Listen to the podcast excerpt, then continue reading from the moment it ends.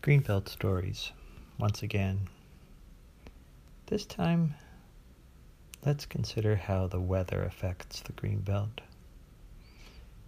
Different seasons, of course, have their weather patterns.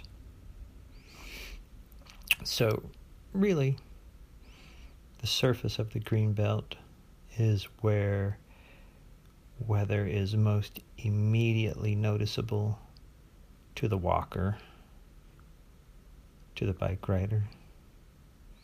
Maybe not for everyone. Maybe some people don't have this attachment to the feeling under one's feet, to the bumpiness under the wheels.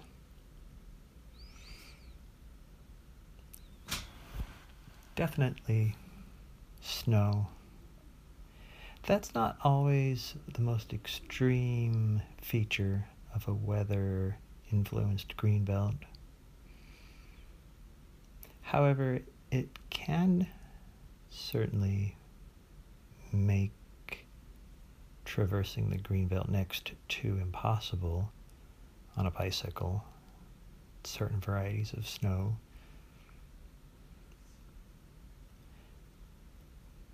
in Boise, there isn't always a period that lasts weeks, months, or even days with snow on the ground.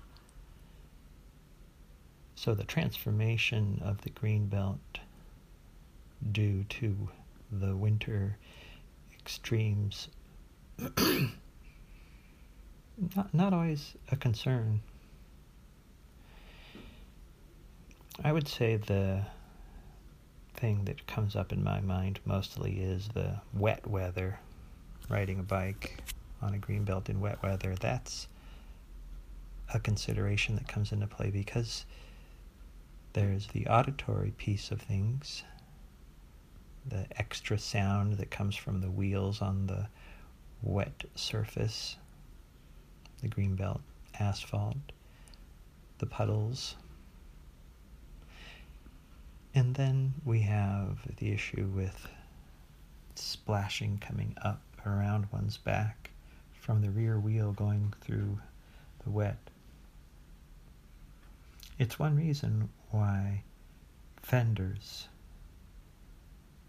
are so. What's the word that I had when I got the first sort of um, commuter bike? I think fenders gave me a sense of confidence.